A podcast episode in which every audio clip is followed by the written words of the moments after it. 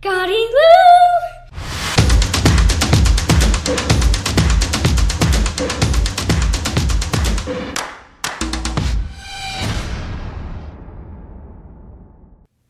Welcome to Gardy Lou, the podcast where we go to hell in a handbasket every week. Or maybe just this week. I'm Lillian. I'm Joyce. And today, our topic is going to be hell. Yay! Just in time for, well, I'm sorry, but my kids have been celebrating Halloween since August, so even though it's not really Halloween yet, it's already Halloween. I'll tell you, hell is a big topic. I had a hard time figuring out what I wanted to talk about today. You know, of course, what is hell? And looked it up, and, you know, it says Hades and Purgatory. They're all kind of the same. Okay, so one of the things I was wondering is, like, well, where is hell? And I got a couple different versions. It could be the black hole in space, you know, where you just disappear forever. I don't know. The center of the earth, I believe, is traditionally where hell is. Traditionally, I guess. I don't know if that's the right way to term it. I always wondered about that one, too, because how can everybody fit in there? Well, that's your soul, so I guess you can get crammed in pretty small. Vacuum packed. No, because it's unseen, you know. It's like a pit or a grave. I saw a lot of references to the Lake of Fire. You know, it's a place where the wicked go. They get punished, eternally punished. And I did see that the center of the earth is like 12,000 degrees, so that's maybe where all the fire references come from. And hell was created by God to punish devils and fallen angels. And so my whole life I've heard of Dante's Inferno, and I've never, you know, I've heard references, but I never really paid much attention, because I didn't study hell like I have this week.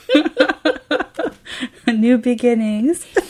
So, I kind of got stuck. I looked it up, and I kind of got stuck. It was stuck on Dante's Inferno. That's out of his poem, Divine Comedy. There's 3 sections, and I was going to look up the other 2, but I forgot. I imagine one is heaven, one might be something else. But anyway, Dante, in his poem, he takes a tour of hell given by Virgil, the poet. And it's his version of hell is like a cone, and there's 9 stages of hell. There's 9 rings, and that's where you go according to your sin, and your punishment will fit the crime, basically. So it says. So was Virgil already in hell, or was he like a human poet wandering around saying, "Hey, let me give you a tour"? Or well, there's something to the poem, and I didn't quite go into that as much. Where Dante's supposedly looking for somebody, his wife or his girlfriend or somebody that's disappeared, and he meets up with Virgil in this haunted forest. Oh, okay. And then before they get there, yeah. And but Virgil already knows a little bit about it if he's doing the tour, right? I mean, hopefully. Well, it's because the first ring of the cone is kind of like limbo. Okay. It's where the unbaptized and the virtuous pagans go. The good pagans go to the first tier of hell. Yes, if you're, you know, if you're a fairly virtuous person, then you go there, and it's not too bad. It's just a little slightly annoying or something. Yeah. And it says it's like where great poets or scientists, benevolent. Sorry, I'm not very good at pronouncing words. I love how, like, poets are so esteemed in this time period, too. Well, they didn't have TV, right. They didn't have radio, so yeah, they're like scientists and poets. Yeah, they had to have good memories and had to be smart enough to come up with something entertaining. So, Also, that's where people who didn't have any access to Christianity, they didn't know about it, so they got thrown in there. So if you're like a Buddhist or something, or a pagan, or even Hindu, the people from the Old Testament, like Noah and Moses, they went there. But then supposedly somebody brought down from heaven a crowned figure. It said, took those people from the Old Testament that, they didn't know about Christ because Christ hadn't been born yet. They didn't really have a chance.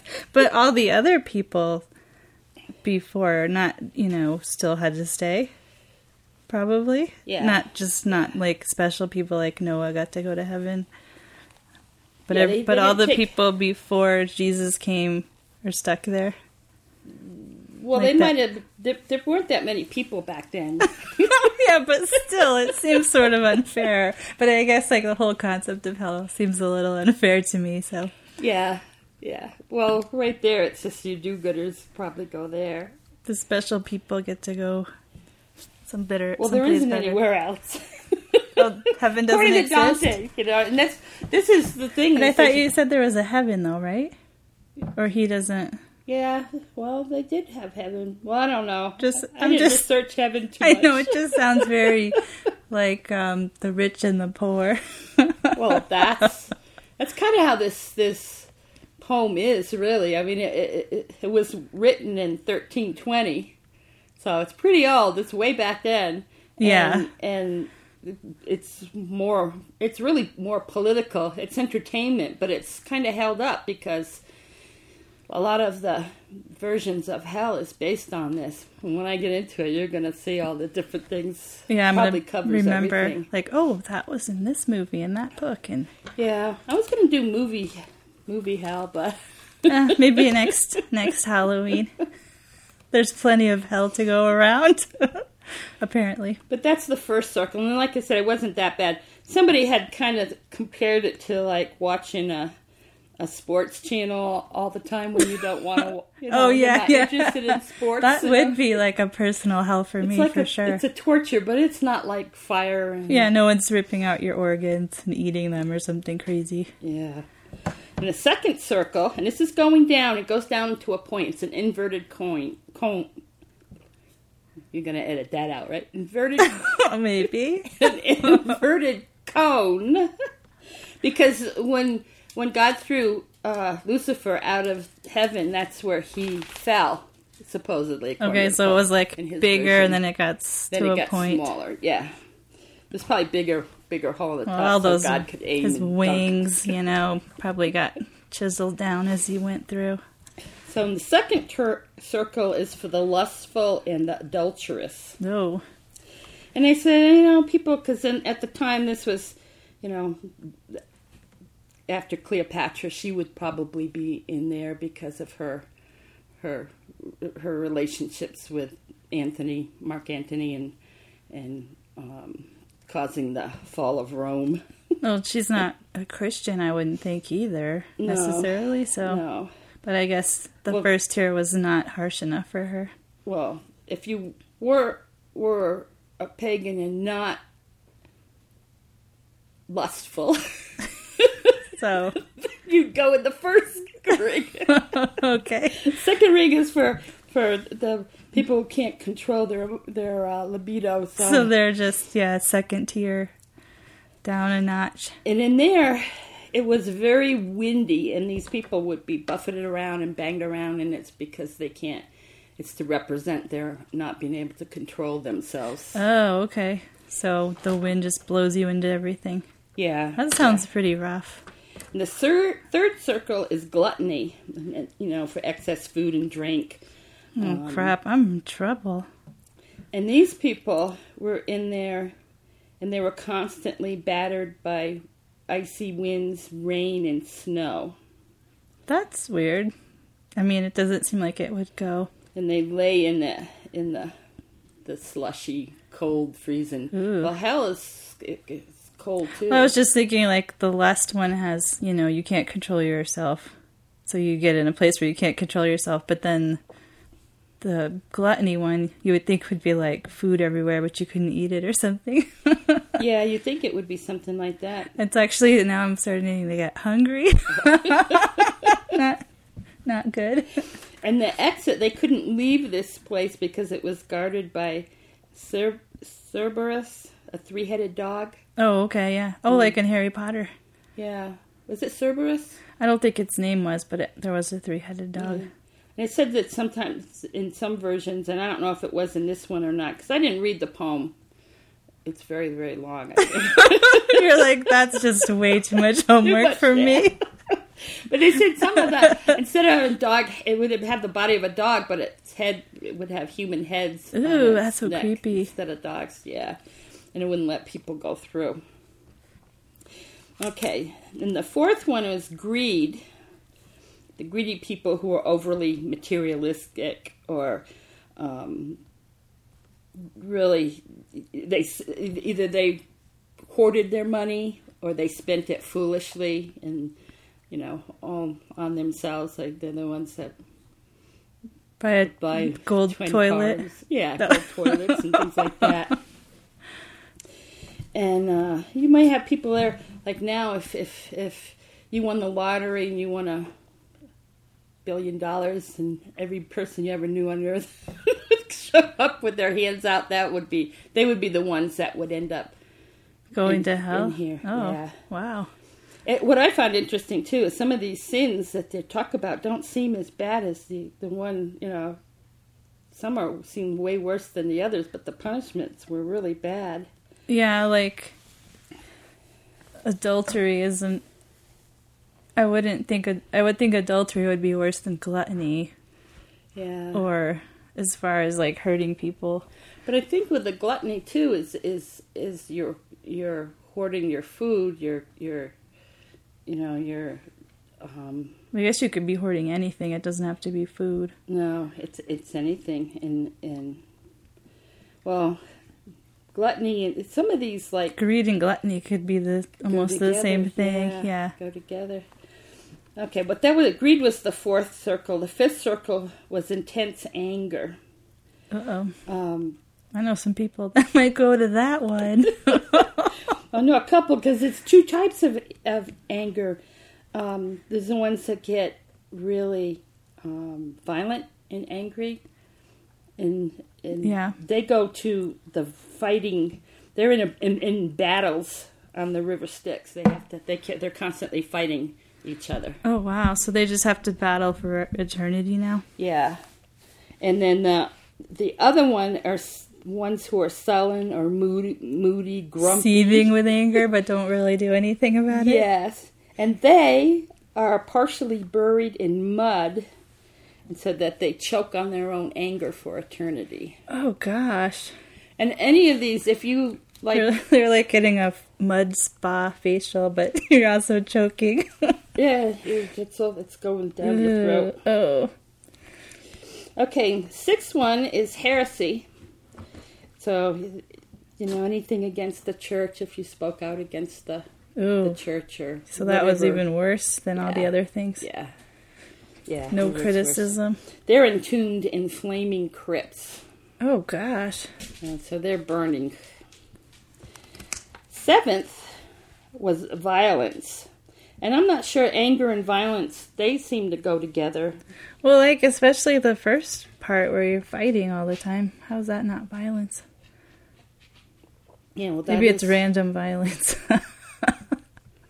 Oh, I forgot to tell you what the punishment for the greed one was. That one is they have to move around big weights. They have to push him around, and then they have the one that wants to spend the money is pushing on one side, and the one that wants, or the wealth, and the other one that wants to keep the wealth. They're pushing against each other. Oh, wow. The seventh was violence. This one has three rings, and the outer ring is reserved to the murderers and thugs. Okay. And they would be submerged in boiling blood. Oh, gross. Like, boiling water's not enough. Let's do boiling blood. That's better. The middle ring of this one here is for suicides. and they would be turned into trees, and they would be fed upon by harpies picking at them, or trees. Wow. Or they would be I looked at profligates or whatever it is, profligates. That's another one there, and I looked it up, and now I don't remember what it meant. But I'm not on my game today. I don't think. But they're chased by dogs and torn to pieces. Oh, wow. In any of these, once they're torn to pieces, but it all comes back and starts over again. Yeah, like you die and then you're reborn to relive the whole experience. And then the inner circle is for the blasphemers and the sodomites, and they get pelted by fire, rain, and burning sand. Oh, wow. They can't. They're standing on burning sand, and then they're being rained upon by fire. That sounds pretty awful. But also bizarre that that's the worst, I guess, one. Right? So far, that's well, the blasphemers they're like speaking against the church too. I mean, that against religion. Or God, that's like, and that's like the worst sin, really. The eighth circle is for your people who commit fraud and con artists, and they're divided. That is divided into 10 different categories, and I have them all written down, but I don't know. Do you want me to go through those? And I mean, why not? Maybe you don't have to go in depth, but I am curious, like, why that one's divided into 10 categories. I guess because there's a lot of different kinds of fraud. Oh, well, that's true. And they have their own pits, dug trenches that they have to go into, and that's where they do whatever their punishment is. Okay. The first one is panderers and pimps and seducers. Okay. Those are the ones that deceive women for their own advantage. Oh, I didn't know there was a category. There would be a category for that. Yeah, for hurting women. And they're marched around in a circle naked while being whipped by a demon of some sort. They call those trenches Bolgias. And Bolgia, I guess that's how you pronounce it. 2 is flatterers. And we know what a flatterer is. Yeah. Yeah. They're submerged in a river of feces. Ew. Because they're always talking shit, so now they're... insecure flattery or crap. Oh. Okay, number 3. Simon, I didn't look that one up either. It's Simoniacs. But those are the ones that use their position in the church for personal monetary gain. Ah, yikes. And their heads are stuck head first in a hole, which kind of looks like a baptismal font. It's like getting your head in the toilet in all the high school movies. Yeah. And their feet are stuck up, but their feet are set on fire. Like they're in head first. So they're like drowning on one end and burning on the other. Wow. Number 4 is sorcerers and false prophets. Oh, boy. And their heads are turned around backwards. So they're forced to walk with their head backwards because they're the ones that predicted the future. So now they can't see anything in front of them. They can only see what's behind them. Didn't say anything about them being whipped or anything. That might be their only punishment. I'm not sure. I mean, that's pretty bad already. And then the grafters, which are, they're corrupt speculators, extortionists, blackmailers. They're thrown into a pit of burning tar. And it's noted that Dante saw a lot of politicians there. I made sure you put that in. Yeah. That's where the politicians were. So I'm thinking, I wonder how many we know. Now we're going to go in this. Yeah. That's into pit number 5. Hard to be a politician, I'm sure. Okay, number 6, the hypocrites. They wear heavy lead robes that are coated in gold. Ooh. So it kind of represents that they're, you know... fancy on the outside, yeah, not so good on the inside. They are, and then they're whipped as they go around the circle. Because a lot of them, they just go around their space. They have to keep walking. I mean, can you even feel it through a lead robe? Well, maybe not. Maybe it's just that it's so heavy. I would imagine it would be very heavy. And you'd get lead poisoning. And then the ones, the hypocrites and the ones that were really bad, like the ones that executed Jesus. Yeah. They're staked to the ground. And they're walked on by these people. Oh, gosh. And the things. Then number 7 terrible. Are the thieves. And they're bitten and bound by snakes, dragons, and other vengeful reptiles. Vengeful reptiles? They turn into snakes. You see a pit of snakes of them fighting each other and fighting all the time. It's a worst nightmare for me right there. Yeah. Just having to see it. Evil counselors and advisors, they just burn in brilliant flames. Divisive, they're attacked by a devil with a sword as they walk around. They cut their arms and legs and body parts off. That sounds horrible. And then they start to slowly heal as they go around, and then they're all whole again when they come back to the devil that does that to them. That's disturbing. And those are the ones that they make decisions and things that affect a lot of people.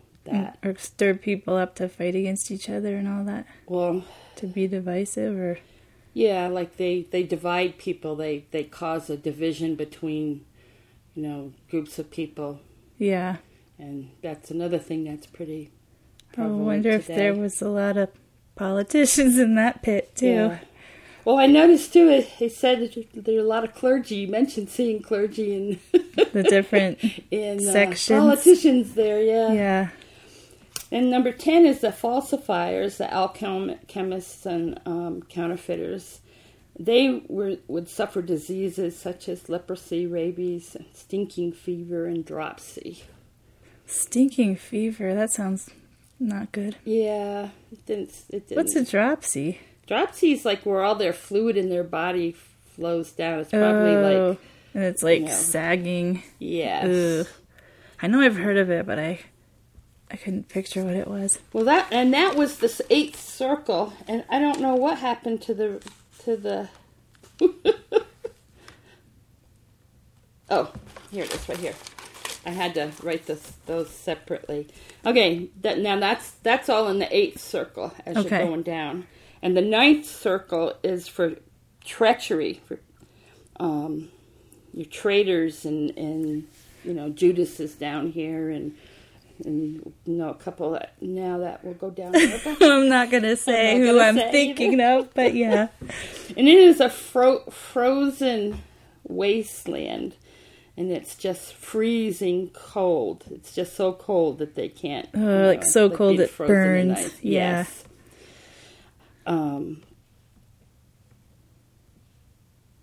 And this in it, well, actually it has 4, that one has 4 rounds in it, and they're named after individuals that are famous for that sin. Like there's Cana, which is Cain, named after Cain, who killed his brother Abel. Antenora, which is a counselor in Troy during the Trojan Wars. Ptolemy? Yeah. You're like, yeah, whatever. I guess can't. For some words, they don't, if I hear them, I can say it. But to look at the way that it's spelled, I have that problem too. I have that problem a lot. And then the last one was Judica, named after Judas, who betrayed Jesus. And down here, this is where you you know, it's frozen and everything. This is where Lucifer is. He's in the last one. He's the worst of all. Yeah, he does some whipping and punishing and stuff. Because it's, you know, it's supposed to be some of the punishments, like in the Bible, there's a lot of weeping, wailing, gnashing of teeth, darkness, flames, burning, torments, everlasting punishments. I mean, all this is earthquakes and lava, and all this is in hell. Did I just see the words on your paper? Divine Comedy? Is this supposed to be a comedy? It's the Divine Comedy. That's the name of. Oh, I didn't say that. No, I'm just like amused that this is a comedy. Yeah. Well, I think it would be if you had references, names, because I don't know these names because they're not current now. But right, but because it would be like if it had our current. Yeah, political leaders that we're mad at, or like say, you know, religious leaders or whatever. If they passed away, and then you got this here, and you might laugh about it because they're in hell, they belong there. Yeah, that makes sense, right? Okay, but that's it. That's my. But I just find that amusing that it's a comedy. It's all like the worst things that could happen to you. There's three parts to the poem too, so I don't know what the other two are. Yeah, because you didn't read it. I didn't read it, no. But I did read all this. I mean, I know, I'm just teasing you. I thought it was funny when you're like, I didn't read the actual poem. No, I when it comes to some, like, poetry, a lot of times there's hidden meaning. I'm not very good at finding out hidden meanings. I need it right in my face. You're like, just give it to me in plain language. Yes. Yeah, and I'm sure the language is different. Like, more difficult for us to... 1320, yeah, I bet. A little different than... I think it was in Greek, so... Yeah, that would probably put a little damper on your... And I think that's why you do get a lot of different interpretations of exactly what it means. Yeah, so after reading this and everything, and some of the other research or whatever you did, do you believe in hell? No. No, I don't either. I think that my whole concept of is different for what happens after we die anyway. Yeah, well, we're not super religious people. Like, I didn't grow up with a religion, no. And you were my parent, so obviously, like, that wasn't a huge priority for you. So, like, I've found that I read a lot, and I sort of pick up pieces from different religions that speak to me, but I don't really identify as like one religion, so I don't have this idea of like this is the way it is and that's it, you know. There are a lot of things like in religion that I do like to believe in, and I don't know if it's, but you know, I like to believe in fairies and things like that. I mean, right. I like to believe in a better world, and that's the part that I get. I don't know the Bible. I know some of it, but I don't know all. I've never read the whole thing. I couldn't get through it, but But there are things in the Bible. Historically, the Bible's pretty accurate as to things that happen. Yeah. You know, they've researched, and they know, you know, a lot of these things happen. But I believe in a higher power. I believe in miracles, and I don't know, there's a lot of things I believe in. Yeah.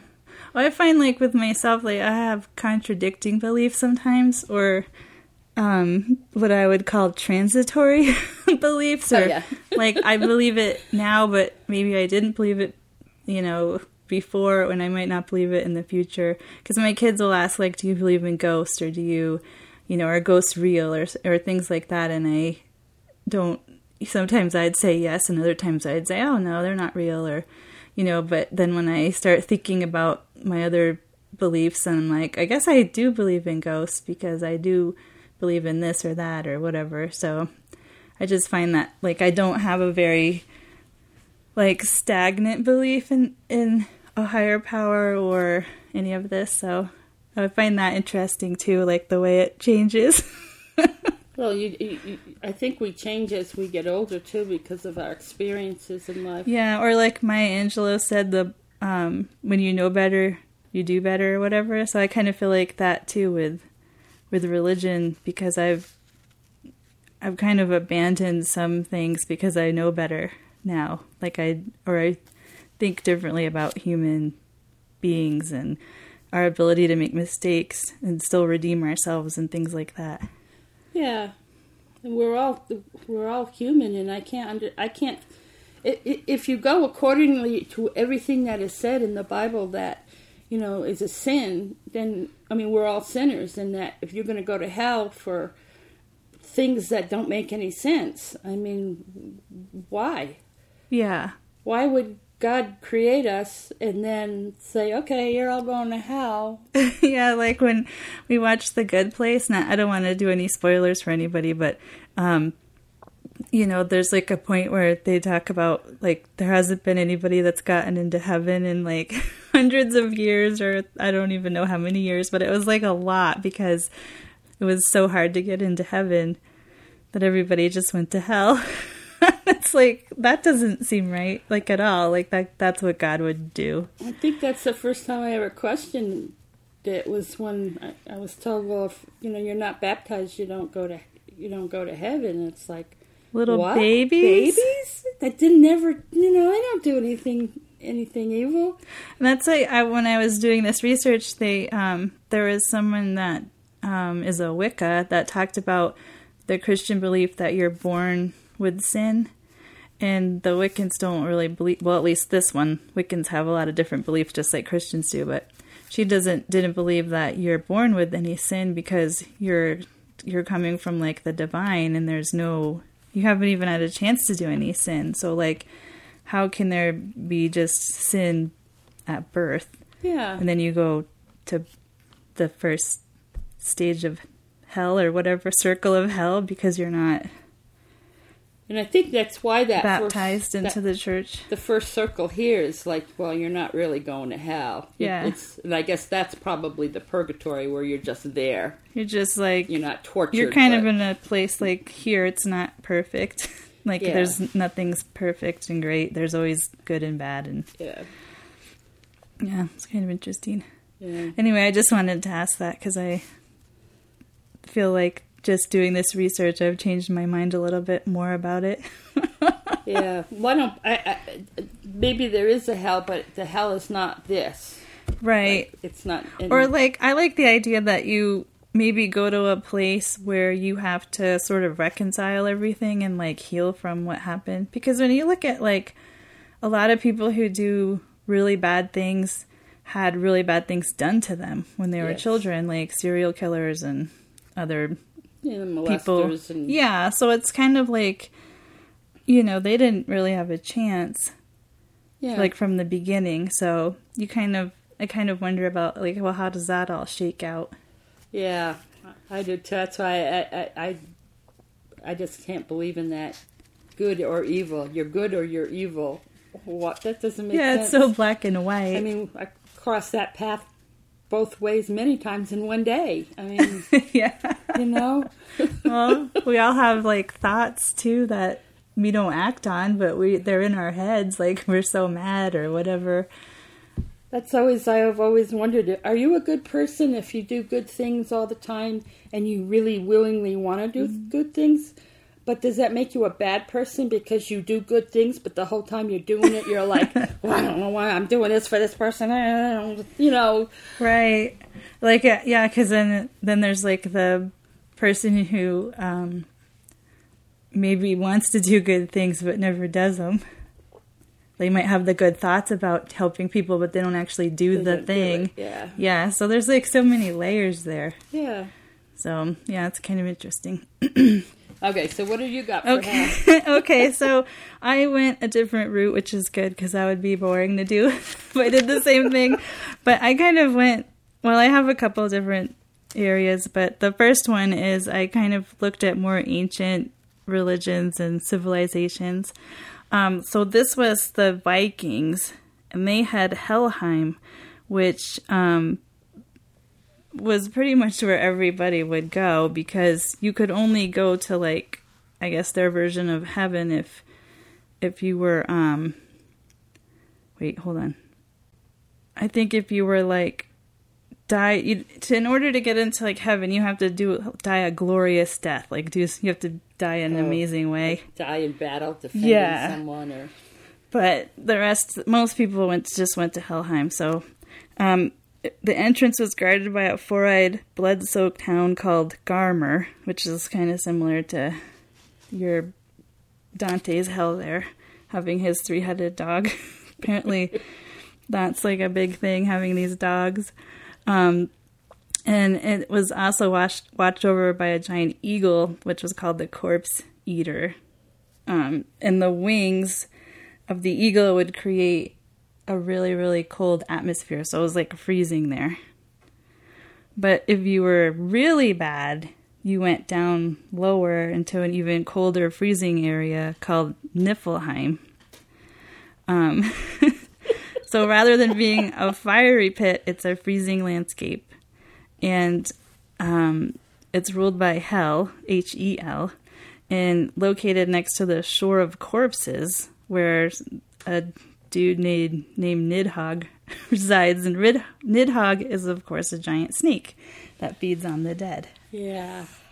So lots of mean dogs and snakes in hell, apparently. Yeah. So Niflheim is the deepest and the darkest place, you know, in the world. And excuse me. It's home to the wicked. And it's also, so it's ruled over by Hel, who was the daughter, or was the mistress of the dead after being banished from Asgard. And she was the daughter of Loki, which you've probably heard of. He's like god of mischief or whatever. And you were supposed to be kept in constant pain when you were in Hel, in Niflheim. That's for the really bad ones. Right. So Helheim is like, kind of like Hades. It's like, it's the afterlife, I think, pretty much. Unless you were like somebody really important and special. Or the first circle, I guess, too, right? Of hell for Dante. This one was interesting. It's the traditional Finnish religion, and you go to Tuonela. So you wander the afterlife as shadow-like ghosts, and Tuoni, the god of the dead, and his wife Tuonator rule over you. There's like different descriptions of what it looks like there, which makes sense because there's always like factions in any religion where people have different beliefs. So the pre-Christian Finnish believed that the souls of the dead arrived on the shores of the river Tuoni and were brought into Tuonela by the maid of death, whose name was Taiti. So Tuonela wasn't really so bad. It was basically just like Earth, except slightly gloomier. Oh. So like... annoying things happened a little more frequently. The weather wasn't as good, you know, more rainy days, I guess. But also, like, when you died, you could bring stuff with you. So, like, because you're going to the same kind of a place, you need, like, food and clothes and kinda weapons. Like and yeah, so, like, when you died, your relatives would... make sure you had certain shoes and tools. Like if you had a trade, they'd probably make sure you had your tools with you so you could do your job. If you weren't married, they would give you the special kerchief that married women wore so that you could get married in the afterlife. Oh, boy. I wonder if a lot of women were probably like, thanks, I'm good. And then, so kind of like the Mexican tradition where you would bring food, you know, to your dead relatives and stuff like that. They would do that, you know, yearly. And it was believed, too, that the better you did on Earth, the better life your deceased relatives would have, too. So it kind of like rubs off. So if you have more food and more money and prosperity, than the people in your family that have already passed on would too. So that's kind of the religion type thing too, to control, to make you behave yourself. Don't make your grandma mad. Yeah. And so they would bring food to their graves and And they believe that when the birds came and ate the food, that was really like the souls of their ancestors coming and eating. Oh, that's kind of nice. Yeah, I thought it was cool. Excuse me. Pick out, oh, there's Uncle Harvey. I think that's Uncle Harvey. Yeah, that would be kind of fun. If you have a relative that talks a lot, and then you're like, oh, that bird just won't stop talking. It must be, Aunt Helga or whatever. Yeah. Okay, so the next one was the Aztecs. Their underworld was called Mictlan. It took you 4 years to get there after you died.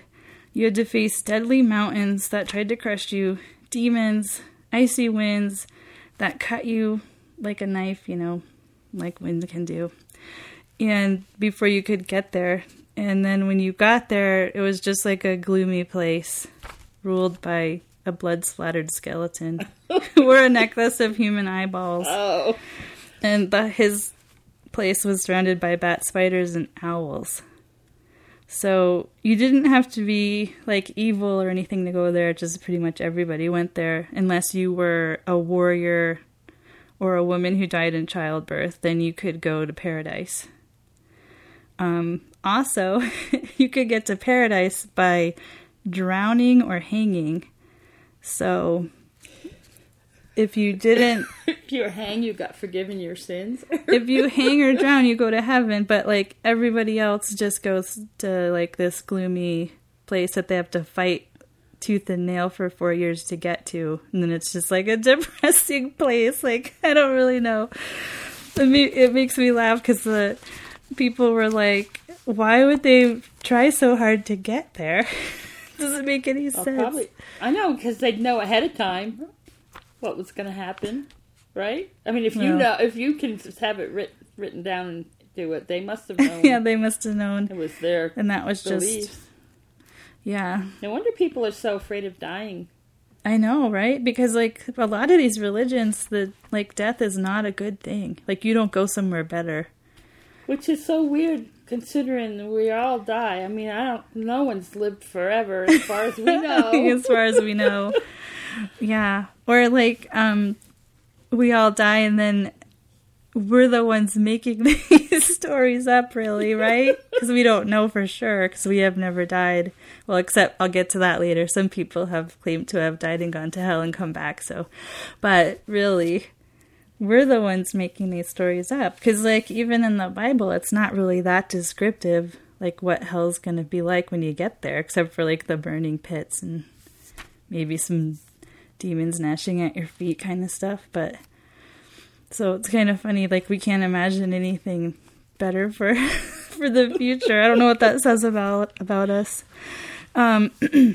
Okay, this is the ancient Persians, and their religion was Zoroastrianism.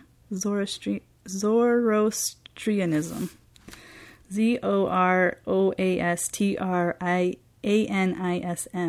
That's a long word. Yeah.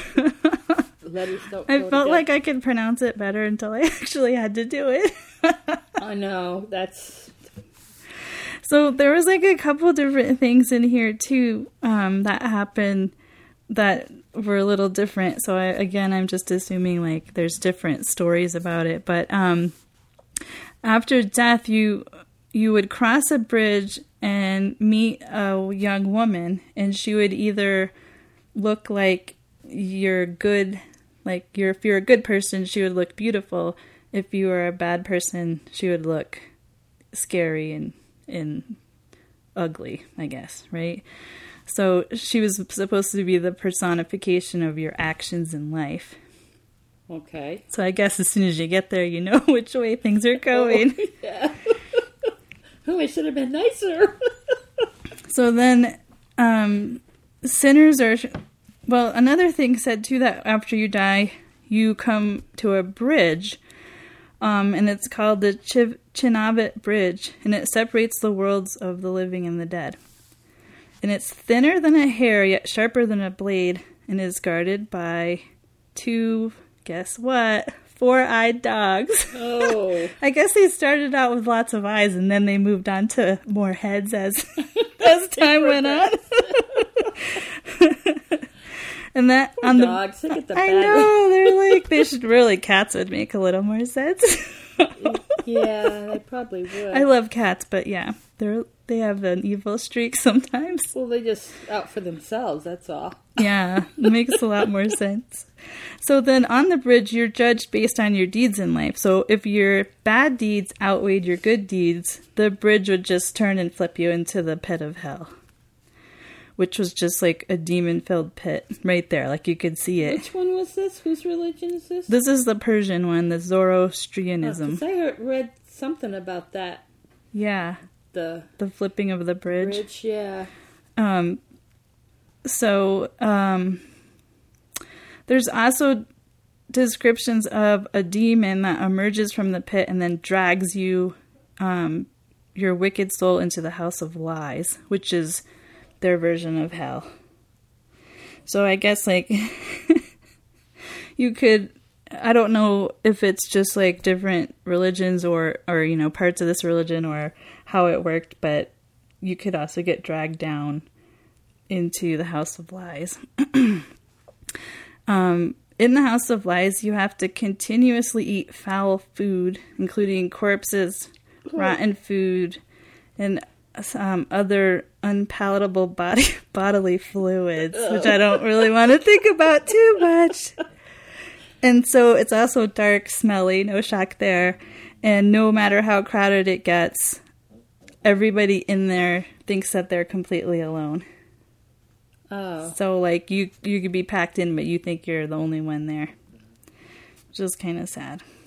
Oh, yeah. Well, all of it's kind of sad. Yeah, well, that's true. It's not supposed to be fun, right? I also read that there's different demons in the House of Lies that might represent different types of sins. So, like, there's a demon that represents drought and thirst. A demon that might make poisons. So you might get stuck with like a demon, I think, that does like specific things to you too, depending on your beliefs, I guess. Yeah. Or your sins. Yeah. There was like a book, the Book of Arda Viraf, which describes hell. Or the Zoroastrian hell is a place of fire with a terrible stench, and that hell is divided into different regions, like a place for evil deeds, and a place of evil words. And the deepest part of hell is described as a place so dark that it, as if the people sent there were blind. But the good part is, it's not eternal, and at the end of the world, God purifies all souls, and you're out of there. So, where do you go from there? Don't know, but I'm thinking maybe with God, so probably their version of heaven or whatever. But I guess it would suck to be born early on into the world and have to endure it for centuries or whatever. Yeah, until the end of the world. Okay, so if you're a Zoroastrian or practice Zoroastrian, I should say, and you don't want to go to hell, you have to avoid sins such as adultery, slander, and murder, abuse of spouses and children, neglecting animals, or being lazy. Those are all considered sins. So that's that. Well, it does say there's a heaven, so I guess like if you don't get knocked off the bridge, you go to heaven. If you see the beautiful girl when you get there, you go to heaven. If not, you go into the pit, and if you're really bad, you go into the house of lies until the end of time. And what exactly was the house of lies? Somehow I missed that one. Oh, that's like basically where you get dragged down by the demon, and then all the bad stuff happens, you know, where the other one was just you're in the pit, but that one's like where you have to eat disgusting gross things stuff, yeah. And it smells horrible, and you're crowded, but you think you're the only one there. Mm. Or like they said, it's like you're blind because you can't see anybody. It's so dark. It sounds scary. I don't want to go. It's than the House of Lies, but I don't know what the lies are. Wait, no, that's what I just said. The House of Lies. Oh, that's the House of Lies. The House of Lies. Yeah. Oh, okay. I'm sorry for the confusion. I'm not sure what I said. I might have said something else. Okay, so then we move on to like the Greek and Roman beliefs, and so like they had Hades, which is like where everybody went when they died, and then they had their version of Hell, which was called Tartarus, and it at first was made only for, like, people who did stuff to the gods. Like, you could be mean to other people, but if you did bad things to the gods, then you'd go to this hell. So not too many people were there at first, but then they opened it up to let everybody enjoy the pits of hell, I guess. And so Tartarus is basically like, so Hades is like in the middle, and then heaven is like just as far above Hades as Tartarus is below Hades. So it's like this 3-layer thing that are all equally apart. So, let's see. Hell, so their version of hell or Tartarus is very big. It's surrounded by 3 perimeter walls beyond which flows a flaming river named the Phlegethon. And to further prevent escape, a Hydra with 50 black gaping jaws sits atop a gate that screeches when open. So if anybody tries to get out, there's just lots of screeching. There's no way they can sneak out. Yeah. And it's flanked by these columns that are made out of this substance that's like diamond, and it's so hard that nothing can cut through it, so you can't like escape basically. Inside of Tartarus, it's a wide walled castle with a tall iron turret. Tisiphone, one of the Erinyes who represents vengeance, stands sleepless guard at the top of the turret, lashing her whip. Okay, and so Roman mythology describes a pit inside extending down into the earth twice as far as the distance from the lands of the living to Olympus. So it's down there. And then also like the lowest part was the worst section. So that's where they had the Titans, because I guess the Titans were like really pains in the asses to the other gods, because Titans are like demigods, right? Or like I don't something remember. Yeah, I don't know either. I don't know enough about it. But that's where they were kept. So hell is not eternal for everyone. People's sins who were bad but not that bad were punished for a year and then washed out of Tartarus in one of the great rivers that ran through it. And then they'd end up in a lake, Acheronian Lake, whose shores reached other less hellish parts of the underworld. So you'd kind of like spend some time down there. Then you'd take a little river ride.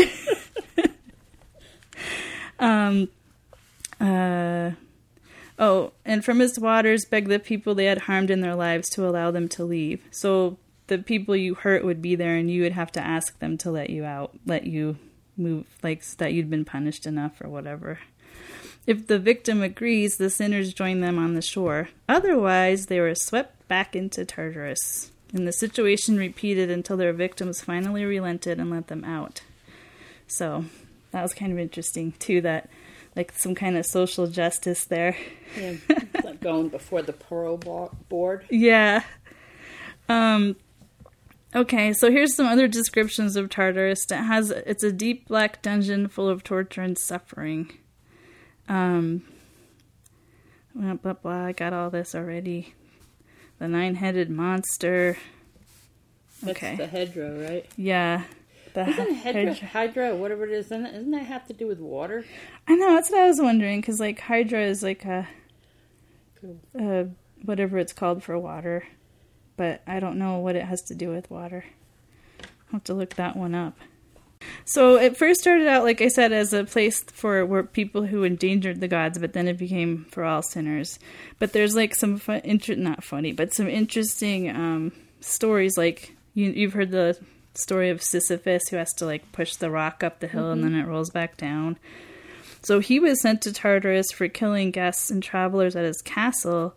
So in violation of his hospitality, He also seduced his niece and reporting one of Zeus's sexual conquests by telling the river god about it.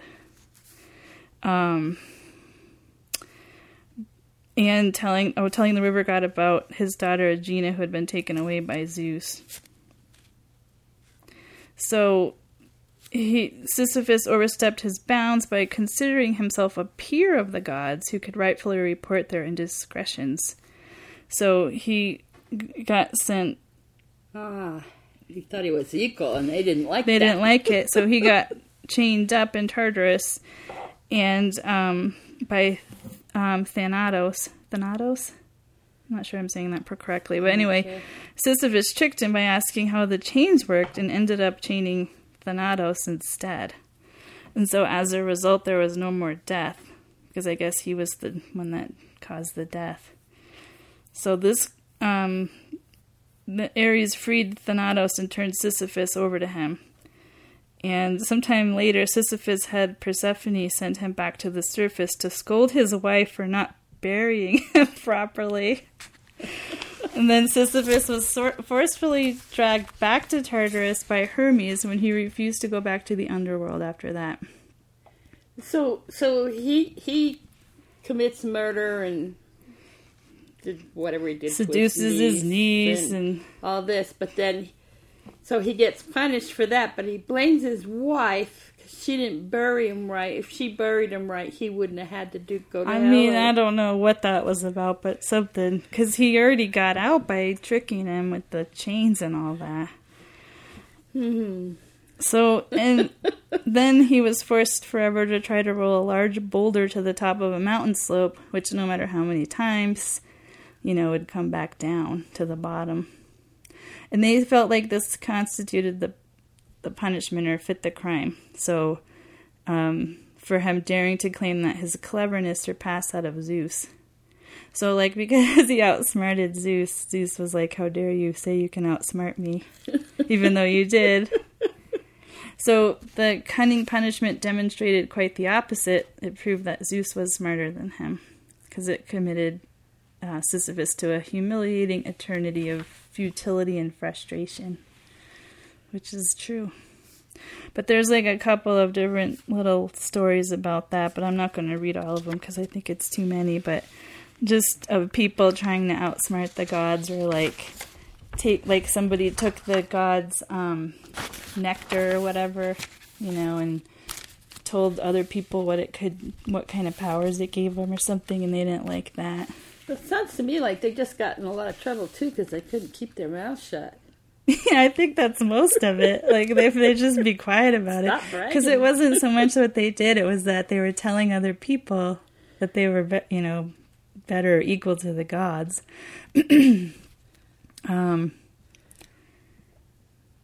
There's, like, this one guy, Ocnus, was condemned to weave a rope of straw, and, like, as he's weaving it, a donkey just eats it. He just has to keep weaving, and the donkey just keeps eating it.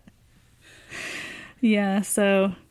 So it's a boring, never-ending job. Yeah, they tried to find, like, things that fit the crime for whatever they had done. You know, I guess to prove that they were witty and smart and all that. Okay, so this one is the hell concept for some of the branches of Hinduism, Sikhism, Jainism, and Buddhism. And they go to like a place called Naraka or Naireya. It's a place of punishment based on your karma. It's only temporary though, so like once the sinners have paid the price for their karma, they are reborn. But unfortunately, it can take like billions of years before you can be reborn. Naraka is another place that has levels, and some people think there's like between 4 to 1,000 based on different descriptions. Like there's one that's for people who gain something at the expense of others. And that when the sinner has her flesh eaten by a serpent demon. There's a lot of, like, getting eaten, which I guess is scary. I wonder I'm afraid of snakes. The realm of Kamhikpaka, I can't pronounce that, I'm butchering it, and I apologize, is home to sinners that cook birds and animals. They are punished by being boiled in hot oil for the same amount of time as there were hairs on the animals they killed. So... better be a vegetarian for sure. You know, a lot of this fits the way we were talking about people, you know... There's not really a you're not necessarily good and evil. There's so many different things in between. But some of it seems kind of excessive for the crime. Right. But then again, we don't know enough about, you know, because, like, isn't it, is it Hindu where that cows are sacred? I think so. So you don't, you know, eat a cow. Like, so that would be like, I would imagine a big crime. Like, against your faith or whatever to do. So, you know, kind of makes sense. That... well, different religions... that would be like blasphemy, I guess, in the Christian religion. Yeah, and that's a higher sin. Yeah. Blasphemy and... so it seemed... but you're like, but they were just hungry. Yeah. In the Hindu and Jain culture, Naraka is thought to be ruled by Yamaloka, the god of justice. So once a person passes away, they get audited basically by Loka's assistant. So they kind of weigh how good were they, how bad were they. And then they have to go to Naraka to get cleansed of their sins. That makes sense to me personally, that you might need to go through like a debriefing period. Well, yeah, a lot of them have different religions have the weighing. You know, if you've done this much good and you did this much bad, which is more, I can see or like that. Being able to see like how your actions impacted other people, because you don't always know. No. Or even the good ones, like you don't always know. Yeah, a lot of times good ones aren't too good. But if you do something here and then you try to change your life and improve it, I imagine that weighs more. It should count for something, like you tried to make amends or... become a better person. But it's believed that souls can remain in Naraka for billions of years until their karma is restored, and then they can be reborn. So, like, that whole being reborn thing can take a long time. Well, when you think about that here, where are they going to get reborn to if we're going to ruin the earth and the earth's not going to be here? Like, do they even want to come back? Like, they're like, we didn't even come back yet, and you've already ruined it. Yeah. Kind of scary. Okay, so in Buddhism, if you're a follower of Pure Land Buddhism, because there's different types of Buddhism too, Naraka is the worst type of hell you can end up in. It's so bad that you can only get there by committing one of the 5 grave sins. So you must kill an extremely holy person, a Buddha, or your own parents. Those are like the worst things that they could think of that you could do.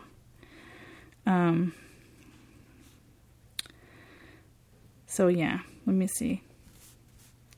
So, some of them do have, like, a punishment. With, like, it's not just, like, you go there and get recovered or whatever. Some of them do have to go through, like, a punishment. There's, like, a place called a Vici or a Vici. I'm not sure. I'm kind of putting an Italian, like, bend on that. But it's not eternal, but does last trillions of years. And you're just getting punished. So it's surrounded by iron walls and also features iron snakes and iron dogs that breathe fire. Snakes and dogs. And you can die and be reborn into the same place over and over and not get out. And then in Jainism, Naraka is the name given to the realm of existence in Jain cosmology, having great suffering. So the length of a being stay in a Naraka is not eternal again, but still very long, billions of years. And that's pretty eternal. I know. I'm like, but after your karma is used up, you may be reborn in one of the higher worlds. So I guess there's like in Buddhism and some of those too, like you go up. So I guess there could be like other planes of existence that you would go to. Yeah. Instead of like So maybe our plane will be not someplace somebody's going up the ladder would go to. I don't know for sure, but... Okay, and then this one is like traditional Chinese, and it's called Daiyu, which is the realm of the dead or hell in Chinese mythology. And it kind of is based on the Buddhist concept of Naraka, too. It's typically depicted as a subterranean maze with various levels and chambers, to which souls are taken after death to atone for their sins they committed when they are alive. There's, like, depending on your religion, between, like, you know, like Buddhism, Taoism, you know, the different ones, there's different levels or numbers of layers. Like, some of them have, like, 18 levels of hell. And each section has a different aspect of atonement and different punishments, probably to fit. Kind of like Dante's, you know, they all kind of build on each other. And they have gruesome tortures until they die, and then they have to come back and go through it again. That's like a theme too, where you're just reborn into the the awful part. So you have a few seconds of feeling whole, and then you're chopped up again. Yeah, which is really disturbing. Yeah, well, it like I said, it's all made to keep people in line. Okay, so this says like it. Your punishment depends on the sins you did. So, like, if you were someone who gossiped a lot, you'd have to have your tongue torn out. If you committed infidelity, you'd have your fingers chopped off with scissors. Oh, God. Arsonists are tied to pillars of burning copper. Which one was tied to? Arsonists. Copper? Arsonists. Yeah. Okay, that fits a crime, I guess. Yeah. If you like to just kill people for pleasure, you're going to have to be on, like, a mountain of knives. And you have to climb it. Ugh. Yeah. So that sounds pretty horrible, but I guess if you're killing people for pleasure, you kind of deserve it. Yes. So here's some of the levels that they have. I already mentioned, like, the chamber of tongue ripping. They have a chamber of mirrors, chamber of steamer, forest of copper column, mountain of knives, hill of ice, cauldron of boiling oil, chamber of ox. I have no idea what would happen in that one. Get beat up by an ox. You might get pulled apart by an ox. Oh, like when they would quarter people? Yeah. Chamber of rock, chamber of pounding, pool of blood, town of suicide, chamber of dismemberment, mountain of flames, yard of stone mill, and chamber of saw. Oh, and this is... So Avicii, I guess, is like the worst level, which I mentioned earlier. But in China, they do have to stay there for eternity. So the Chinese were like, nope, you're not getting out. You're not forgiven, right? They don't have forgiveness in there. So, okay. So if you're murdering for pleasure, I don't think you should be forgiven. Yeah. That's true. But then, I don't know. I don't know either. Yeah. Like, what caused them to become like that? Can you imagine us having to make those decisions? We'd be the worst. I would not do well. Oh, you were nice to that little old lady. Yeah, you could never pass. I know. You kicked your dog. You're out of here. I know, right? You're mean to people. We can live with that, but don't hurt the pets. Yeah.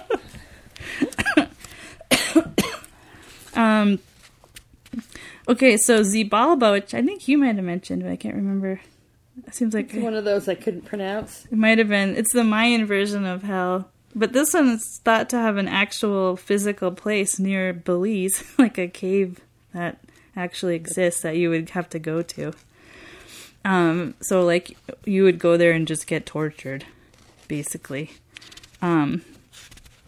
There's, like, different demons or whatever in there that would do things to you. Like, one of them makes your body, like, decay, turn into a skeleton. One makes you have pus gush out of your body.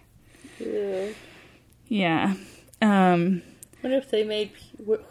These were the Aztecs? Mayans. So, like... They were into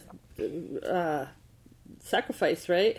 Yeah, so it might have been It might be near there, because there was something I read about one of them being near a place where they did do sacrifices. Because you could get somebody's, you know, if somebody's thrown in there, their bodies are going to deteriorate, and they're going to might have pus coming out. I mean, I don't even. It's so gross. It's like they could have. This is our evidence. This is what happens to you after you die. Yeah, because it was a little confusing, because they do stuff. They would send stuff to people.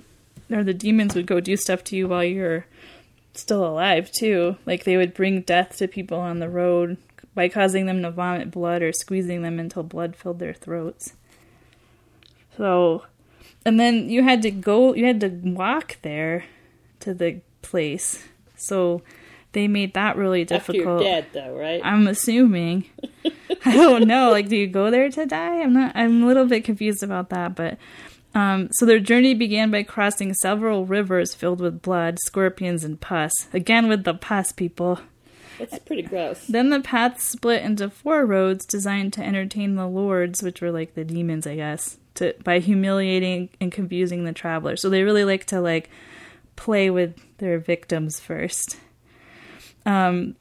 Visitors would be tested by being sent into one of 6 deadly houses. So you had to go through these houses. And there was the dark house, which is dark. The jaguar house, where you had to, try to get through where a bunch of jaguars are in there and, come out the other side.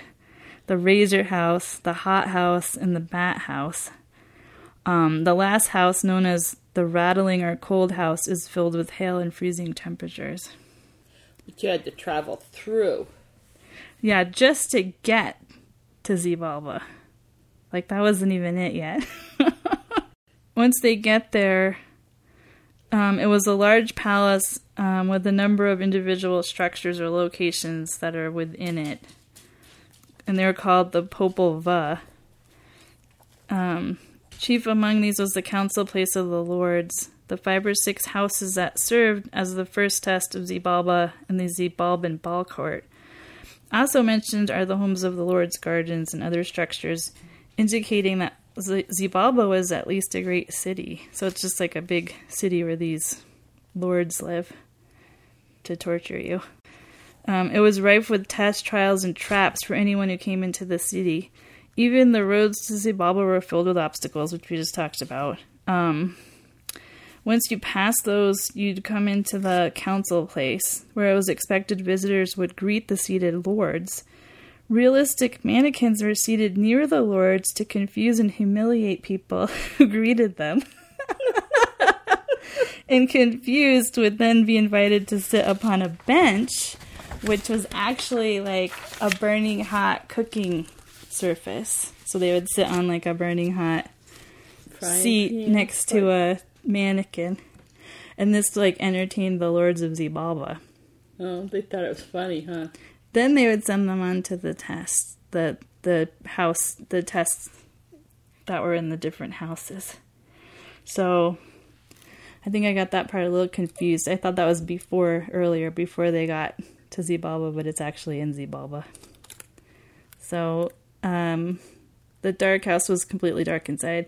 The rattling house or cold house was full of bone-chilling cold and rattling hail.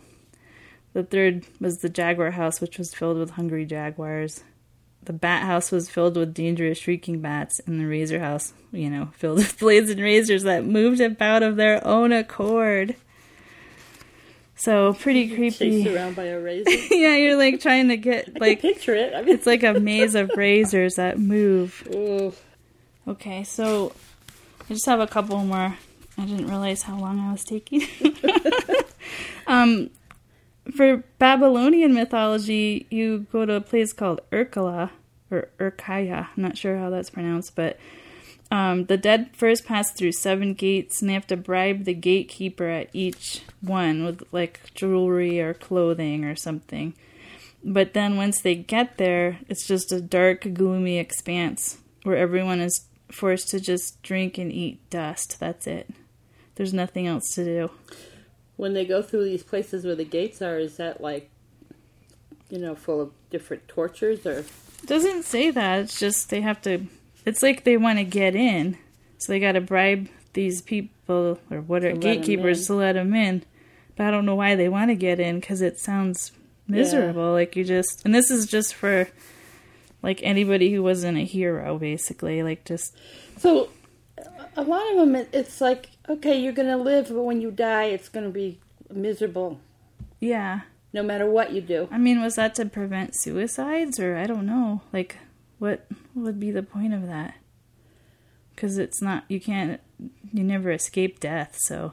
Yeah, I mean, that's a given, unless they thought maybe. I don't know how ancient... Or I guess it maybe it inspired people to be heroes.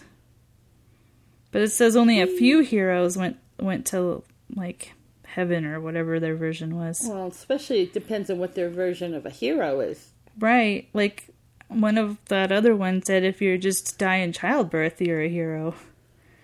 Thank goodness women got some kind of a I know, break, like, once so in a while. Die in childbirth to get it. Yeah. And then also in Urkala or Urkaya, everybody wears feathers. That's kind of weird. In Mongolian shamanism, they have to basically get judged by Urkul Khan, who's the prince of the underworld. So if you are deemed to have more bad deeds, you go to Hel, which is called Cassirgon, and you're boiled in black tar inside a giant cauldron. If you're a really bad sinner, you're just stuck there permanently. But if you did some good things in your life, you might float up to the top of the cauldron, and people in heaven who benefited from those good deeds that you did can send a spirit to come and try to pull you back out. And then you could get out and go to heaven. So I guess that's what they strive for. Yeah, do lots of good deeds so somebody's willing to fish you out. Yeah. So that's it for the ancient ones. And then I was looking at this guy named Emanuel Swedenborg. He's a Swedish philosopher born in 1688. He had a bunch of visions and claims that he visited hell and heaven. And so he's an authority, I guess. And according to him, hell looks like a filthy, rundown city. And that the people who go to hell can leave at any time, but they don't want to because they like doing bad things. So, like, they're happy to be there.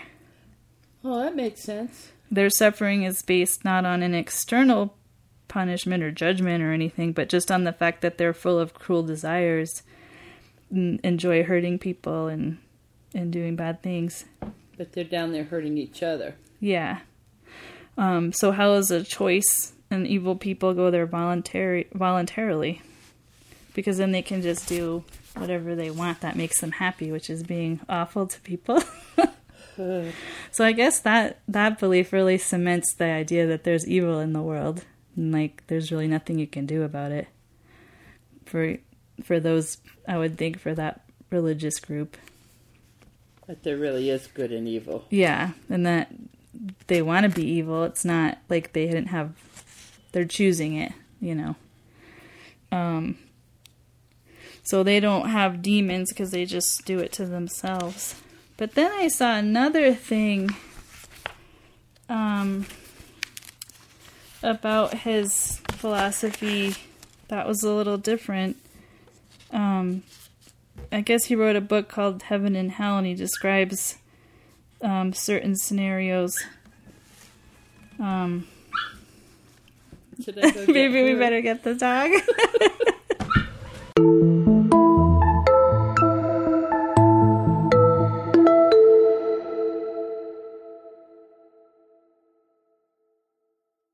So basically, Swedenborg also said that hell would be whatever you imagined it to be. So every person has, like, a personalized version of hell in their own head, and that's sort of projected into the hell if they go there. Uh-oh. This might be a mistake doing this, then.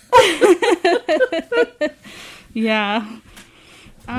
Okay, so the other stuff that I looked into, which... I thought was interesting was the people who die and then come back to life, and they have this experience where they, you know, usually you hear, like, they went to heaven and they have a story or, you know, there's a movie about it or whatever. They call them near-death experiences. Mm-hmm. But apparently there's a group of people, too, that go to hell and come back. And so they have these, like, horrible nightmares. Like, they might be in a coma, or they might be having a heart attack, or whatever happens, and they die for a few minutes. Or even just being in a coma, I guess, can happen. But they don't go to heaven, they go to hell.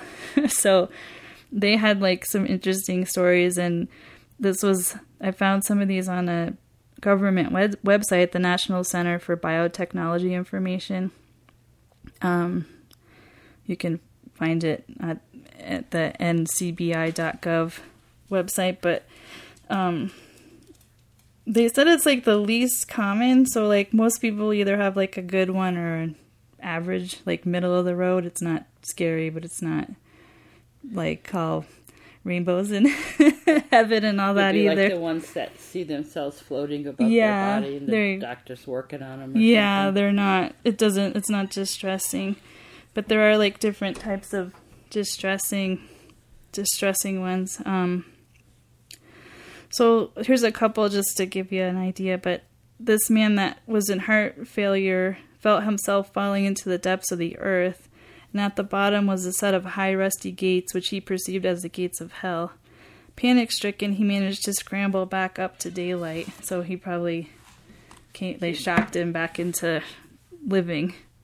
This is from a woman. She was being escorted through a frighteningly desolate landscape and saw a group of wandering spirits. They looked lost and in pain, but her guide indicated she was not allowed to help them. An atheistic university professor with an intestinal rupture experienced being maliciously pinched, then torn apart by malevolent beings. Well, I couldn't see that. When they go through pain. Yeah, you don't know like what the doctors and nurses are doing to your body either. No. So that would be a little bit. You could see how somebody could have that could go into the dream state that they're in or whatever. A woman who hemorrhaged from a ruptured fallopian tube reported an NDE involving horrific beings with gray gelatinous appendages grasping and clawing at her. The sounds of their guttural moaning and the indescribable stench still remain with her 41 years later. She said there was no benign being of light, no live video, or nothing beautiful or pleasant. So a lot of them have, like, they get to see their whole lives pass before their eyes kind of thing. They described that, so I guess she didn't have that, though. But that's like a fairly common thing that happens. And then a woman who attempted suicide felt her body sliding downward in a cold, dark, watery environment. When I reached the bottom, it resembled the entrance to a cave with what looked like webs hanging. I heard cries, wails, moans, and the gnashing of teeth. I saw these beings that resembled humans with the shape of a head and body, but they were ugly and grotesque.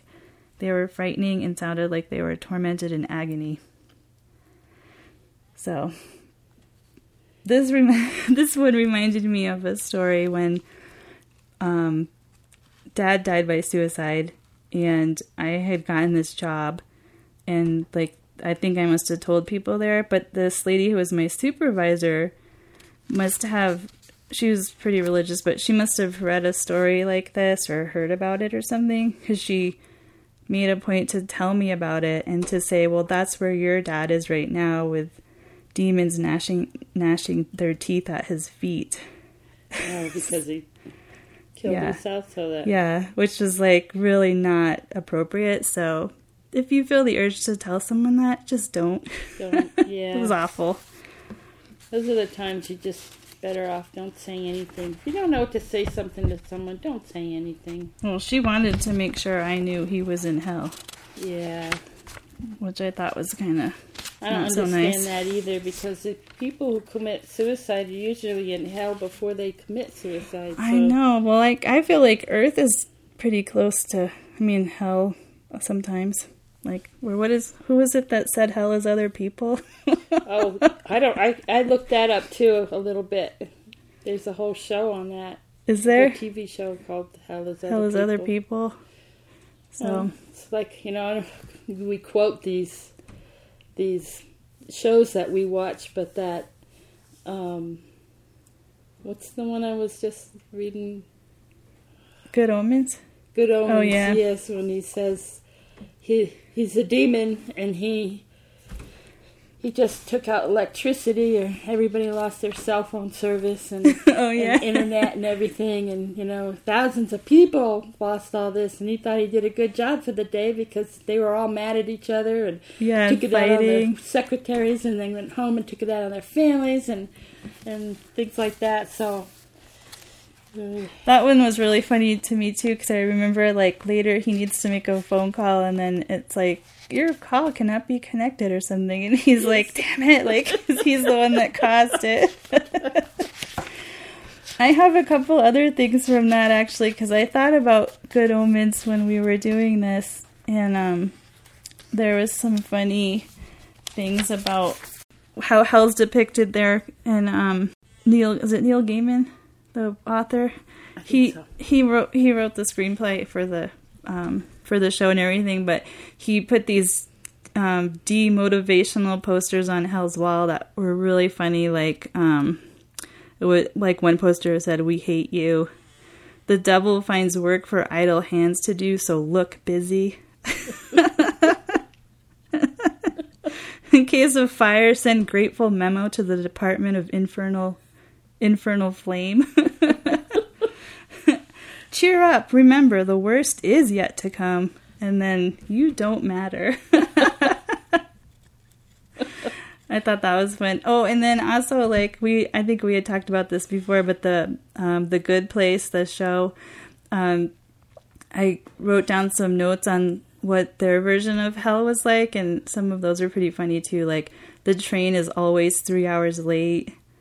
And when you're on the train, it gets 1 degree hotter every time you think about how hot it is. Yes, yes.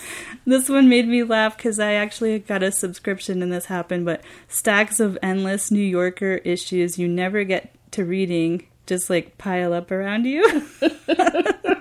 And then, of course, they have the usual, like, penis flattening.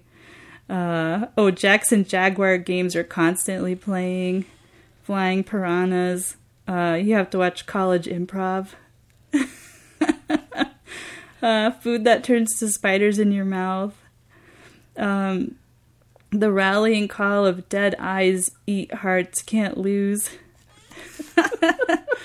Axing up with Axe body spray. Oh. Like they'd all smell like Axe body spray. All you listen to is Joe Rogan's podcast.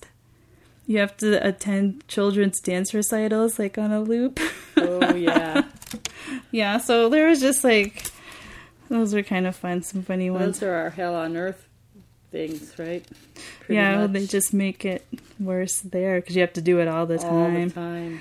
The hot dog department, where they either make you into a hot dog or stuff you with hot dogs. Oh. They have, like, a whole hot dog department, so. Where did you get that from? The Good Place. That was all referenced in there? Yeah.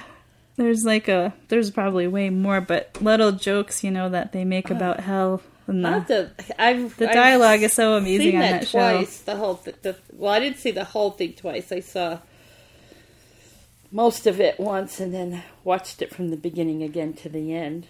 And yeah. Every time, I mean, both times I found things like that, but I didn't see all those. I'm going to have to look. Yeah, you'll notice them. We had a good time with that show because Samantha, who's 12, watched it, and then we got to do all the fun swearing, too. Oh, I love What the Fork. Yeah, I mean, like, What the Fork, and I can't remember all of them, but yeah, those are fun, too. Well, I think that's it for me. That wraps up pretty much all I have.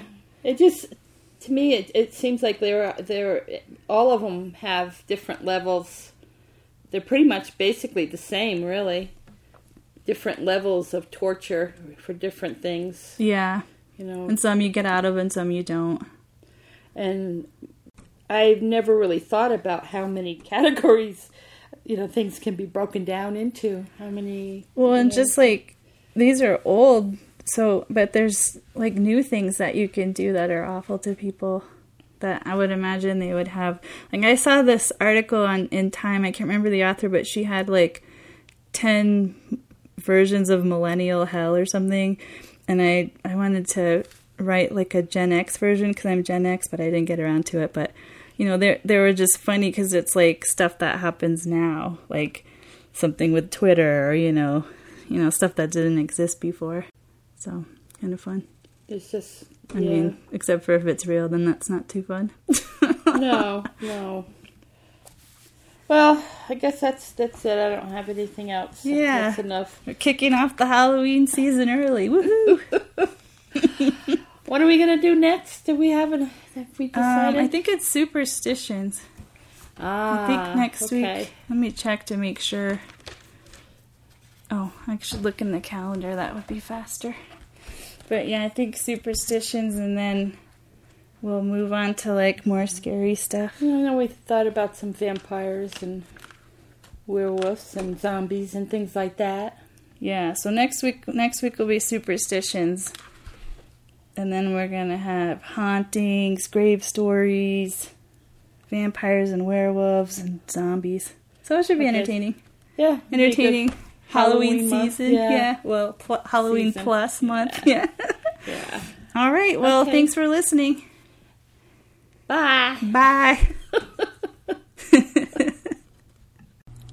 If you have a burning question, correction, or suggestion for Gardy Lou, email us at gardyloupod@gmail.com.